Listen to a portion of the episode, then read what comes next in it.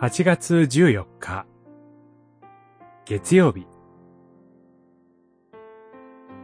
平和を覚えてその1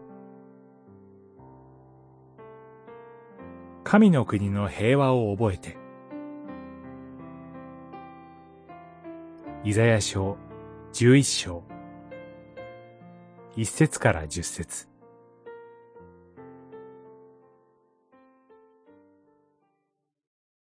狼は子羊と共に宿り、豹は小ヤギと共に伏す。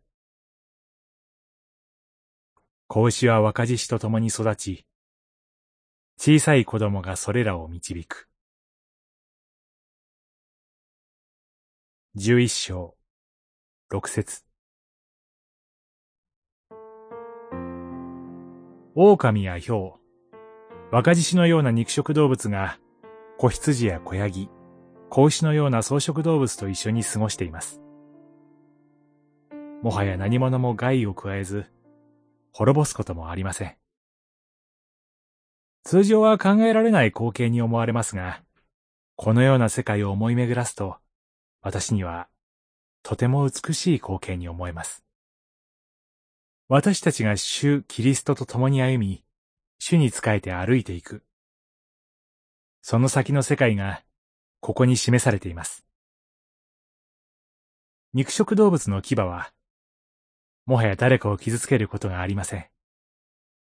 ここはすでに、神の愛を知り、神の愛に生かされている世界があります。私たちは、神の愛が満たされた平和の実現へ向かって、今日も確かに歩むのです。私たちには牙があります。それらが触れ合い、ぶつかるときに、互いに傷つけ合うことがあります。しかし、私たちがキリストを知る知識で満たされるときに、この愛と平和の神の国が実現します。それは、誰かを傷つけ、傷つけられることからの解放を意味するのです。神の国が真実に実現するのは、週末の時です。